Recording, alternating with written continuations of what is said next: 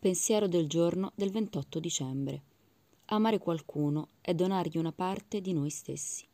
Accettiamo il rischio di essere vulnerabili, vogliamo condividere gran parte di noi stessi. La persona amata impara molto su ciò che noi proviamo e pensiamo. La nostra apertura ha dato all'altra persona il potere di farci del male. Condividendo tutto, rinunciamo a una parte del nostro potere personale.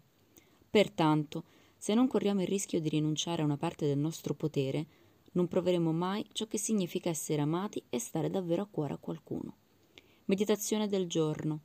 Chiedo a Dio di accettare il rischio di amare e di essere amata. Oggi ricorderò: preferisco sentire l'amore di qualcuno che avere solo il potere.